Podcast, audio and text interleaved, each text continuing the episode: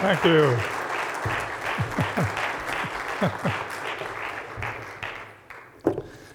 Thank you, Jason, and good morning. Did you notice how he started out by saying he needs no introduction? And then went on with that wonderful introduction, which I wrote myself. Actually, after an introduction like that, I always think that if the angel Gabriel got up to preach, it would be an anticlimax. But I will do my best. But not too long ago, I was invited to speak to a group of seniors down at Elmbrook Church, and one of the seniors, a lady called Shirley, was given the job to introduce me, and she saw the irony of this situation. I'd been there in that church over 40 years at that particular time, but she was to introduce me. So she made her way rather painfully up to the podium, and then she adjusted the microphone, and then she said, "Our speaker today, Stuart Briscoe, needs no introduction, so he's not going to get one."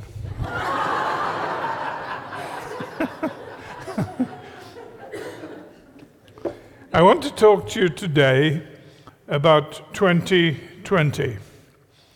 That, of course, is the decade in which we now find ourselves. But when we talk about 2020, we're not usually talking about what year we're living in. What are we usually talking about? Well, we're usually talking about eyesight, aren't we? 2020 vision. I had cataract surgery recently. And after I'd had the cataract surgery, I was bumping into people everywhere who'd had cataract surgery. You know how it is if you get something wrong with you that you never thought of before, and then all of a sudden you find the world is full of people who've got the same thing that you're struggling with. Well, that happened as far as the cataract was concerned, and I heard all kinds of cataract stories. And I heard one rather sad story about a lady who had cataract surgery, and she was absolutely ecstatic with the results. It was so exciting. She was going around telling everybody. She said, "It's been so wonderful." She said, "I'm seeing things that I'd no idea they were there. It's like a whole new world has opened up." She said, "And even the things I'm familiar with, the colors are so deep and so rich, and it's just a beautiful, beautiful world. I've got 20/20 vision again." And that night, as she was taking off her makeup or whatever it is that ladies do at night, and looking carefully in the mirror, she suddenly stopped, and she rushed out and she picked up the phone and dialed the doctor to see if he could reverse the problem.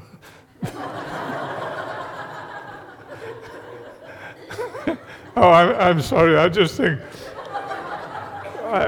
think that's funny. So there are two ways of looking at 2020, and then I thought of I thought there's two ways of looking at 2020. Vision as well. Obviously, there's the technical way that I just gave you a joke about, but this year of 2020, I wonder what kind of a vision we are approaching this decade, this world, this year. It seems to be starting out with a lot of strife, a lot of antagonism, deep divisions in the culture of America to which we belong. I wonder what kind of vision you have for the year. Are you hopeful? Are you concerned? Are you depressed about it? Or are you optimistic about it? We're not going to get into politics, but what are you thinking about come November? What are you thinking about what is developing with the primaries going on so far? As you're looking into the future as much as you're able to, what is your 2020 vision for 2020?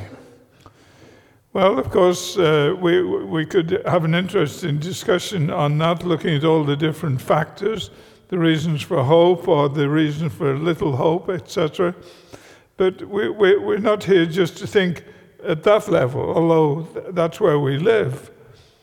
We're here to think at a different level. We're here to think about what is going on here on earth from a heavenly perspective.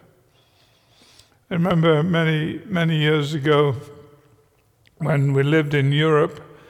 By the way, Jason didn't explain that we're British. That's why we talk funny. But that, don't let that upset you at all. When we lived in Europe, we were involved in youth ministry. And one of the real hardship posts I was given every summer was to take a group of British young people to the Alps of Switzerland. And there we would meet with young people from Germany and Switzerland and Austria, most of German-speaking Europe, and a lot of non-German-speaking Europe. And we would spend a week climbing in the Alps and doing Bible study and fellowship and this sort of thing. I'll never forget the night we arrived. We traveled a long, long journey from England, all by ferry and train. It was a weary journey. We arrived at midnight, and we arrived at a place called Lauterbrunnental, which was a little town in a deep, deep valley. There was a gorge, and there were cliffs thousands of feet high on both sides, just towering over us. And we got out of the train, stretched our legs, and started to look around. And it just looked as if we were in just closed in between these cliffs. And then, as we looked above the cliffs, we could see there was a plateau on one side, and there were lights there, and we realized that was the town we were going to, about 5,000 feet above where we were at that particular time. And then as I looked further, and it was a brilliant moonlight night, behind that we could see the foothills, and then behind that we could see the Alps. And there was the Eiger, and the Mönch, and the Jungfrau, these three Alps covered with snow and ice, glistening in the moonlight. And it was a breathtaking picture that I never tire of thinking about and trying to describe to people. And it was awe-inspiring. There we were in the bottom of this valley, the Lauterbrunnental, and we were looking up and up and up and up and up and up and up. And it was awe-inspiring. When we moved to America, we never went back to Switzerland for a number of years. But when I did eventually go back to Europe, there was one day when we were flying from Barcelona in Spain to Prague in the Czech Republic. And I brushed up on my geography, and I thought we might fly over Switzerland. If so, maybe I could, if it's a nice clear day, maybe I could track and see what it looks like from the air. And I was looking forward to see my three friends, the Eiger, the Mönch, and the Jungfrau.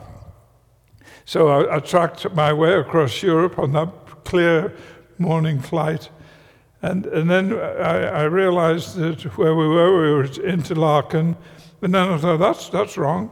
Interlaken should be on the other side of these mountains. And then I realized something else, that actually we were past where these Alps were, and we'd already flown over them And I never noticed them. These Alps that were so overwhelming, so awe-inspiring, when we looked at them from the bottom of the valley, didn't look like much at all from 35,000 feet. It's a matter of perspective. It's a matter of the way you look at it. 2020 vision, that is clear vision about the decade we call 2020, beginning with 2020, requires not just that we look at it from the bottom of the valley in which we're living. It requires that we look at it from an entirely different perspective, that we look at it from a heavenly perspective. And that's what we're going to do this morning for a few minutes. And when I say a few minutes, that's a preacher's few minutes. But I know what time I'm supposed to stop, and I'm bearing it carefully in mind, and then I will ignore it. So, we're going to read the scriptures. And I want you to listen carefully, or read along with me if you have your Bible with you. We're going to go to Ephesians chapter 1. And I'm going to read this passage. It's a beautiful passage. It's one of my favorite passages of Scripture. And as we read it, remember that the theme is vision, 2020 vision. And see what the connection between 2020 vision and this passage of Scripture. The passage is really Paul talking about a prayer that he prayed for the Ephesians. Don't know about you, but I need help with prayer.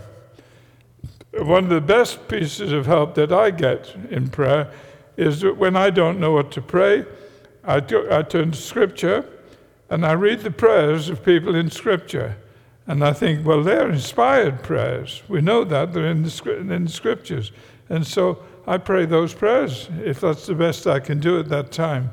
And I find it very, very helpful. Okay, so here's the piece about Paul's prayer, reading from Ephesians chapter 1, verse 15. For this reason, since I heard about your faith in the Lord Jesus and your love for all the saints, have never stopped giving thanks for you, remembering you in my prayers. Now, here's his prayer. I keep asking that the God of our Lord Jesus Christ, the Father of glory, may give you the spirit of wisdom and revelation so that you may know him better. Wow, that's beautiful. I'd like to stay there, actually, but we need to go on. I pray also that the eyes of your heart may be enlightened, in order that you may know the hope to which he has called you. That's the first thing. Secondly, the riches of his glorious inheritance in the saints. And thirdly, his incomparably great power for us who believe. That power is like the working of his mighty strength, which he exerted in Christ when he raised him from the dead and seated him at his right hand in the heavenly realms, far above all rule and authority, power and dominion, and every title that can be given, not only in the present age, but also in the one to come. And God placed all things under his feet and appointed him to be head over everything for the church, which is his body, the fullness of him who fills everything in every way. Now, that's a typical piece of writing by the Apostle Paul. It is so full and it is so rich. It's like German Black Forest cake. I don't know. How many of you like German Black Forest cake? Yeah. But you can't eat much of it, can you? You can sort of take a piece and savor it and come back again in a couple of minutes. That's what I always think when I'm reading the Apostle Paul. This is like Black Forest cake. Schwarzwaldtorte, that's what they call it over there for some strange reason. Okay, so let's look at this in bite-sized pieces. Okay? Notice that he's talking about the prayer, about this particular prayer. He gives us the reason that he's praying. You can find that. He tells us precisely who he is praying to. That is highly significant. In fact, that is what determines the effectiveness or non-effectiveness of prayer. The subject of prayer. Who is it you're praying to? You can pray long prayers. Some people seem to think the longer they are, the better they are. But you can pray a very long prayer to a block of wood. And I've seen that happening in many parts of the world.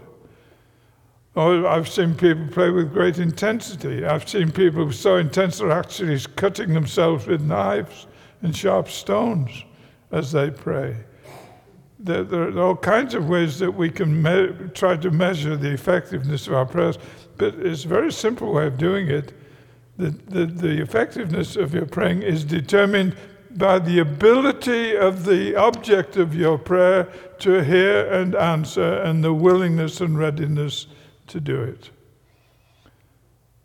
That's the key. And if that is the true, then the better I know the one I'm praying to, the more likely it's going to be that I'm going to be praying effectively. And so he is very specific here who he is praying to. And then he's very specific about the things that he is praying about. And it starts off with thanksgiving. I never stop giving thanks for you. And then the second thing is, and he never stops supporting them in prayer. I never stop remembering you in my prayers. There's so much about prayer here. And I've got off into all this, and none of this is what I'm going to talk about. But it's all here, you see. But then, and this is what I do want to talk about, he talks about the specific things that he's got in mind. And here it is. I keep asking the God of our Lord Jesus Christ, the Father of glory, to give you the spirit of wisdom and revelation so that you may know him better. That's what we could all be praying for each other, that he would give us the spirit of wisdom and revelation so that the end product is we finish up knowing God better. Can't go wrong with that prayer. But that's not what I'm going to talk about. Verse 18, I pray also, here it is, I pray also that the eyes of your heart may be enlightened.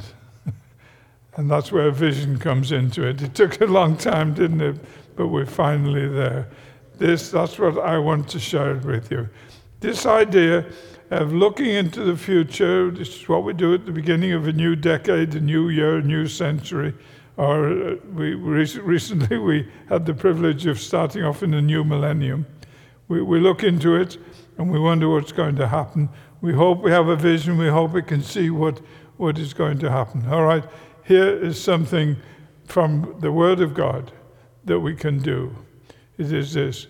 We can now set off on 2020 and pray, God, give me 2020 vision in these specific areas. First of all, that you would open and enlighten the eyes of my heart. That you would open and enlighten the eyes of my heart. Did you know your heart has eyes? Possibly not. Nobody has seen them as far as I know. I have friends who are heart surgeons, cardiologists, and all sorts of things like that. None of them have noticed eyes on the heart. So we're not talking literally.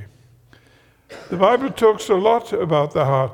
There are more than 1,000 references to the heart in Scripture. When it talks about the heart, it is not talking in literal terms. It is talking in metaphorical terms. I'll give you an example of this. Years ago, when Jill and I were young, well, it's more than years ago, hundreds of years ago when we were young. and we were just starting out in ministry, they didn't really want young kids who didn't know much confusing people who went to church. But they thought that the people outside the church were confused anyway, so they let us loose among them, and they figured out we couldn't make things much worse than they were. And so they called it open-air preaching, and occasionally we would do that. We'd set up a soapbox somewhere, and somebody would get up and start talking. And sometimes we'd get a handful of people listening to us, but occasionally we'd get a bigger crowd, and usually the reason for that was we got a heckler in the crowd. Do you have hecklers? Do you know what I mean by a heckler? That's somebody who interrupts somebody who's public speaking. And there was one place we used to go to where they seemed to have a resident heckler there. He was called Cheeky Charlie. He was a little short guy, and he used to wear an old-fashioned top hat. And I don't think he had a job. And he just heckled anybody about anything. Didn't matter what he was. One of our friends was speaking on this occasion, and he was talking about the heart and about Jesus coming into our hearts. And Cheeky Charlie stood there for a few minutes to say, well, that's a lot of rubbish. I never heard such rubbish in my life. And immediately people got interested, not so much in... They thought, oh, it's an argument coming here. Let's get in on this. And so the crowd gathers around. And Cheeky Charlie, now he's got a bit of an audience. He said, the heart's a blood pump. How can Jesus get in your blood pump? He said, you can go to a butcher's shop and you'll see a heart hanging on a hook. Do you think Jesus is hanging on a hook in somebody's butcher shop heart? And the people thought this was uproariously funny, and they were having a big laugh about this, and it was a great open-air meeting. Nothing much was happening, but we're getting a bit of a crowd. And the guy who was on the soapbox at the time, one of our guys, he knew what he was doing, and he was working on the principle, give them enough rope, and they will hang themselves. And so he kept giving him an open. Charlie waxed more and more eloquent on this ridicule, you see, of the idea of Jesus being in the heart. And then he had Dick Hayes, who was speaking on the subject. He said, Charlie, thank you very much for your insights. You've given us some keen insights here. We're all very, very interested in what you had to say. We'd like to know a little bit more about you, Charlie. Charlie, are you married? He said, yes, I am. He said, before you got married, did you get engaged? He said, yes, I did. He said, Charlie, before you got engaged, did you spend any time walking this young lady out? We don't talk about dating in England. We talk about walking. Well, they used to talk about walking people out or something. He said, yeah. Now he's getting nervous. This is getting too intimate. He's British, and he doesn't want to get very intimate about these things. And so he goes on a little further, and he said, did you ever take her down by the canal, Charlie?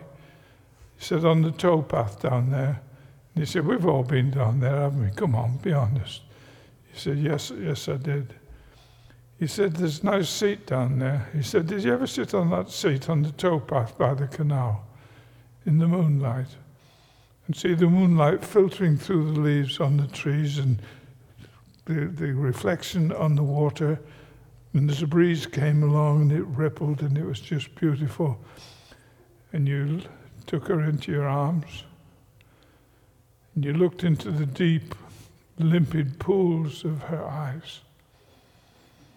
And you said to her, darling, I love you with all my blood pump.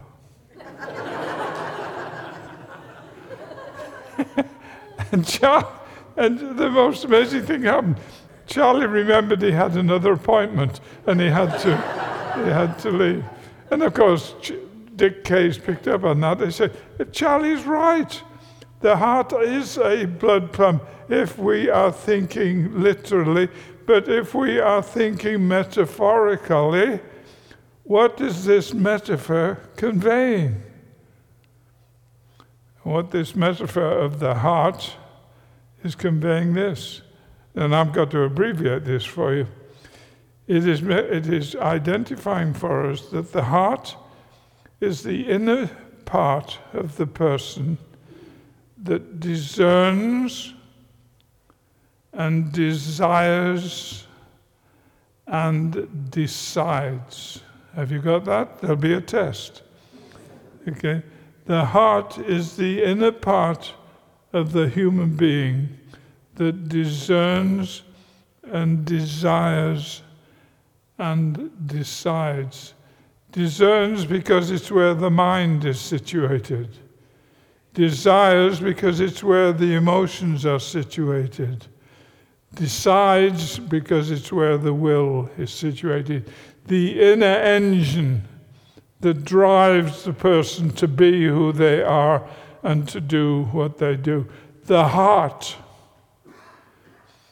Now then, the scripture is saying, presumably, it is possible for the eyes of the heart to get cataracts. It's possible for the eyes of the heart to get the stigma. What is a stigma? Is that the right word? Or nobody knows. I should have just said it with authority as if I knew. You know what I mean. In other words, it is possible for our discerning and our desiring and our deciding to be faulty, to be less than 20/20 vision. So what do we need? We need corrective surgery. And what is the corrective surgery? Well, in the beautiful language of Paul's prayer, he wants the eyes of our hearts to be enlightened. That means flooded with light, flooded with insight, flooded with light so that we discern things more clearly and desire things more purely and decide things more appropriately. In other words, we begin to live much more closely to that for which we were created and that for which we were redeemed. And Paul is praying this for the Ephesian Christians. Now, when we have prayer, we often pray because of something that's going wrong. Because of problems we've got, because of fears we've got, because of illnesses we've got. And this is understandable and perfectly legitimate. But that's not what Paul's doing here. He is not praying for a group of people where the wheel's coming off the church. He is praying for a group of believers who are well known for what? Their faith in the Lord Jesus and their love for all the saints. This is a healthy church. It's a healthy church made up of believers who are not perfect. It's a healthy church of believers who can grow, who can mature. Doesn't matter how long they've been on the way. That is why he is saying, I want them to have a spirit of wisdom and revelation, so that they may know him better. It's a church full of people who really know the Lord. So he's praying, I want them to know him better. They have a certain vision of what lies ahead, but a lot of it is foggy. A lot of it is uncertain. And I want them to have a clearer understanding. So that's what he's praying. The eyes of the heart being enlightened. Just ask yourself a question.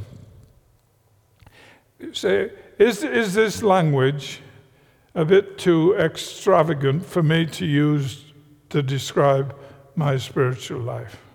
Is this language a bit too extravagant for me personally to use about my spiritual life? I wouldn't honestly say that recently the eyes of my heart have been opened. The eyes of my heart have been enlightened. The eyes of my heart have been flooded with insight that has made a tremendous, tremendous difference to me. That's what he's praying for. That's what we could pray for each other for 2020 vision. Well, now it gets specific. Let's look at the text again.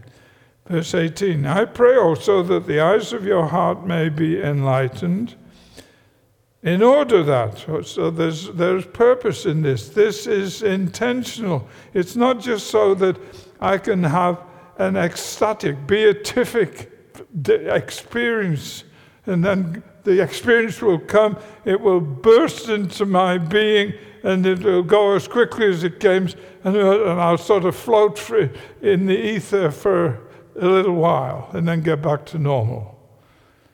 That's not what he's talking about. I pray also that your eyes may be enlightened in order that what? That you may know the hope to which he has called you.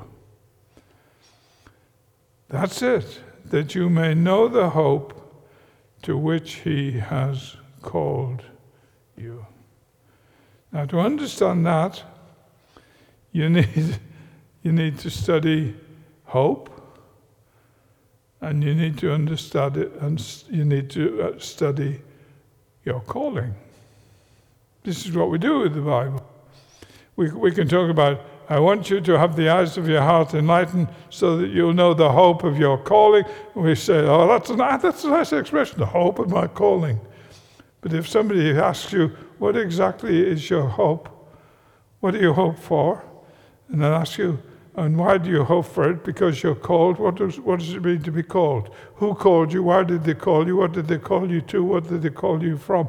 We need to know these things.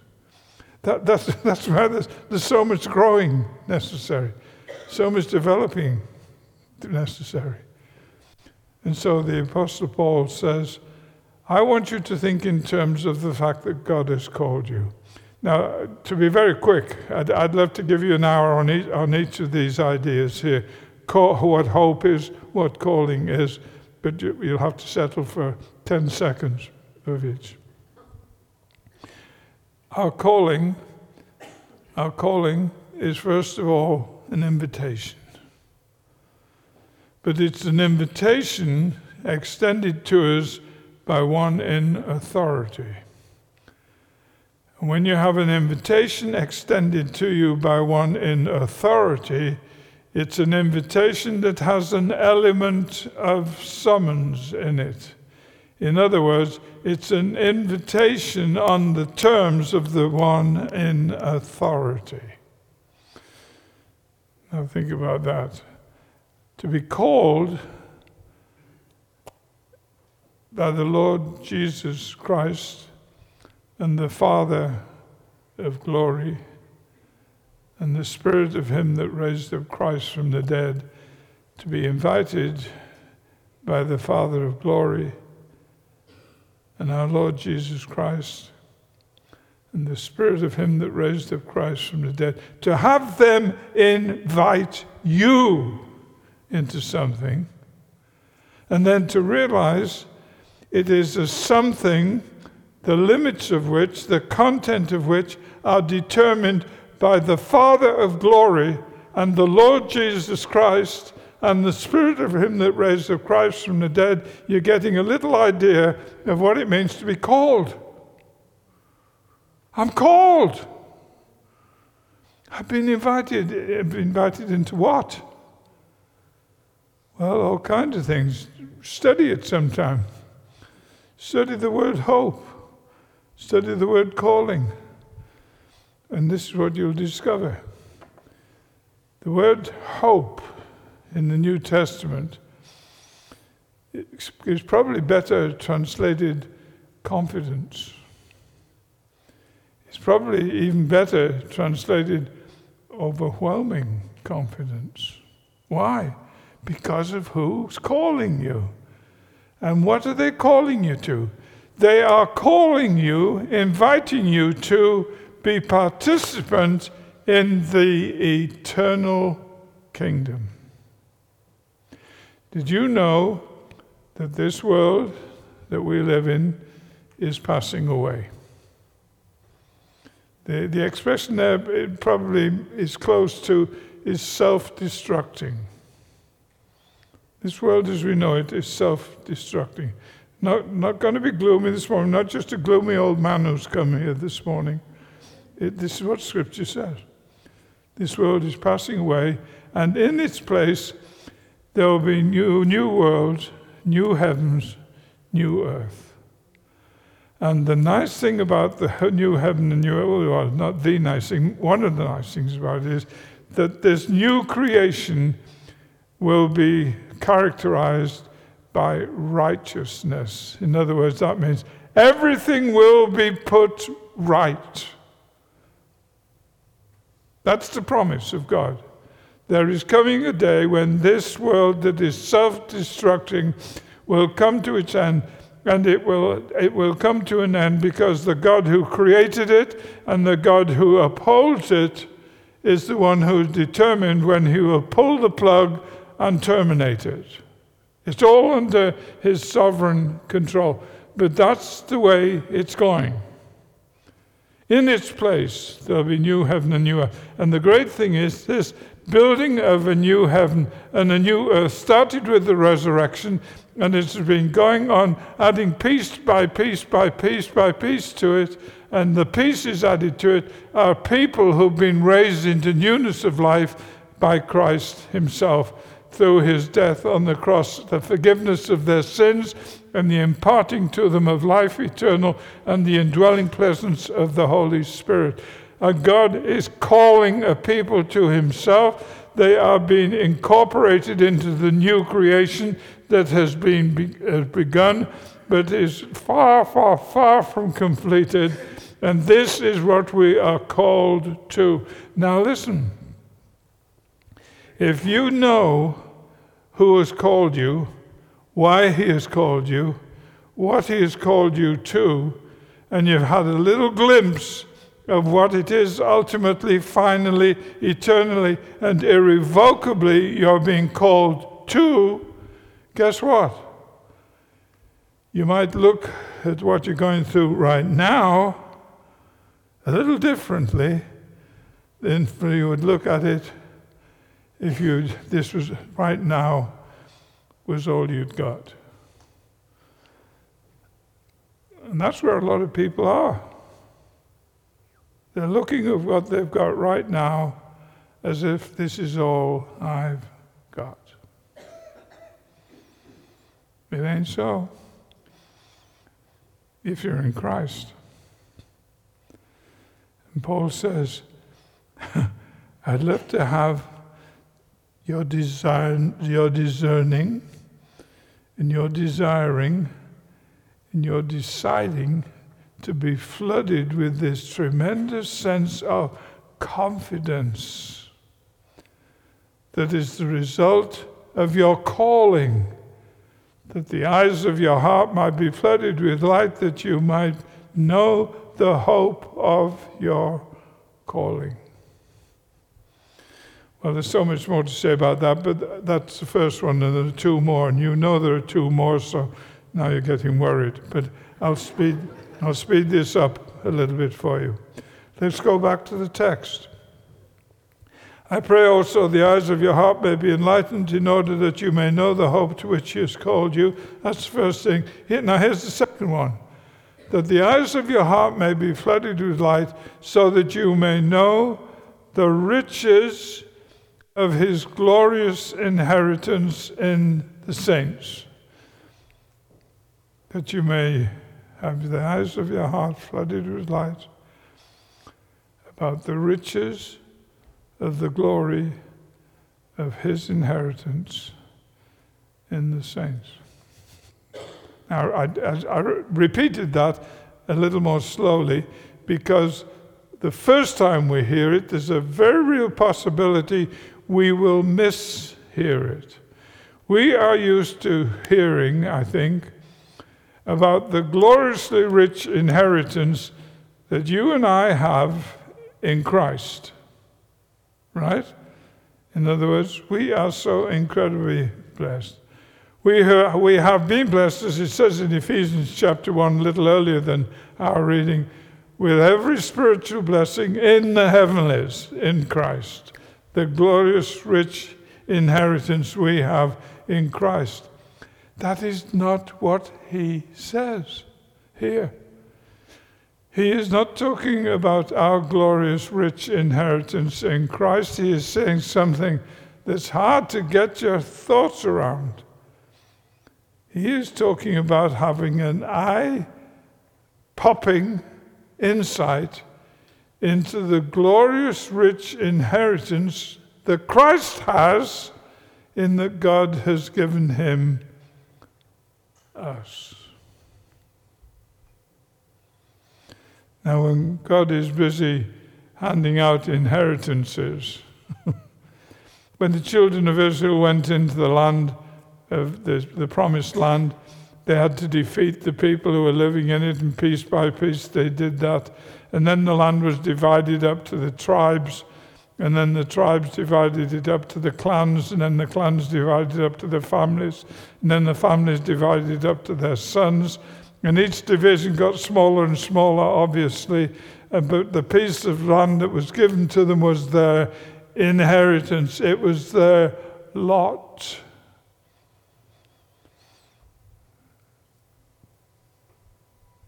And God has given us our lot, our inheritance. And he's given us Christ.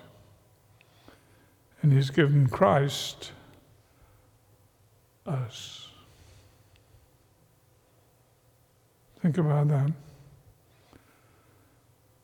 And he wants the eyes of our heart to be flooded with light so that we begin to get this idea of this, that actually I am God's gift to Jesus.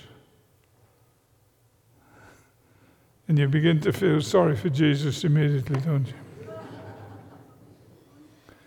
But he doesn't feel sorry about it.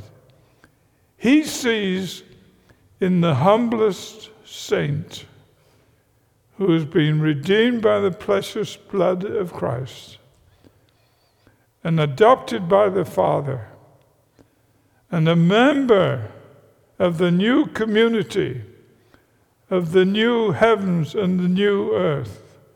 He sees in every person that they are a significant person, and that's a word, the key word, a significant person, a person of intentionality in this grand scheme, this grand cosmic, eternal, universal scheme that God is busy working on, his eternal purposes. Is that how you look at yourself? You know, I talked about confidence a few minutes ago. I am amazed at the lack of confidence that I hear so many people who are believers expressing. We should be the most confident people on the face of God's green earth. Not because we are perennial optimists, but because we are biblically informed and Bible-believing and embracing and living in the good of believers. This is what it says. It says, if you have come to a point where you want the Spirit of God to take the Word of God and reveal it to your understanding, so that, to use his term, the eyes of your heart are enlightened with light, the net result will be that you will have this tremendous sense of the hope of your calling, and the net result will be your vision will incorporate a sense of confidence. Not self-confidence. Confidence that God is whispering to you, I've got it. I've got it. I wrote a book recently. I haven't read it, but I wrote it recently. It's called, He's Still on the Throne. Don't forget it. But not only that, if we then begin to know something about the glorious riches of his inheritance in the saints, our vision will incorporate a sense of significance. It's not just little old me. It is me who in the economy of God has a role of universal significance to fulfill right here and now. Vision for 2020. And then the third thing, there's a lot more to say on that one, but I'm going to demonstrate great discipline and keep going. And this will take a couple of minutes. I pray also that the eyes of your heart may be enlightened in order that you may know the hope to which he has called you. That's the first one. The riches of his glorious inheritance in the saints. That's the second one. And his incomparably great power for us who believe. Now, what I've been talking about this morning, if you're still with me, you might be adding all this up and you're saying, this is kind of over the top. I mean, I'm happy to live here in North Prairie. I'm happy to be a member of Kettle Moraine Community Church. I'm glad we've got this nice young pastor and his wife and family who come into our midst. I think things are going along very nicely here. It's a nice community. We're good, law-abiding citizens. Well, we don't know about the political situation, but we won't go there. We'll put it on one side just for a few minutes. And this is where I am. Go to the prayer meeting, go to the ladies' meeting, and we're just carrying on. It sounds like that's in one sphere, and now we're talking about this 2020 vision that is going to give us a sense of confidence because of eternal calling. It's going to have a tremendous, give us a sense of significance because we are part of God's glorious gift to Jesus. But I feel so inadequate. I don't know where to start. It just sounds like a lot of theory.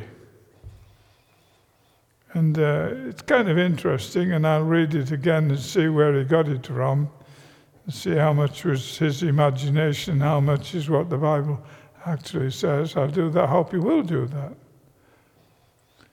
But don't leave it there, because it's not a case of saying, well, that's not going to happen. I can't live like that. What it now goes on to say is this. The third thing he wants us to have the eye-opening insights into is his incomparable great power for those who are believers. That's what it says.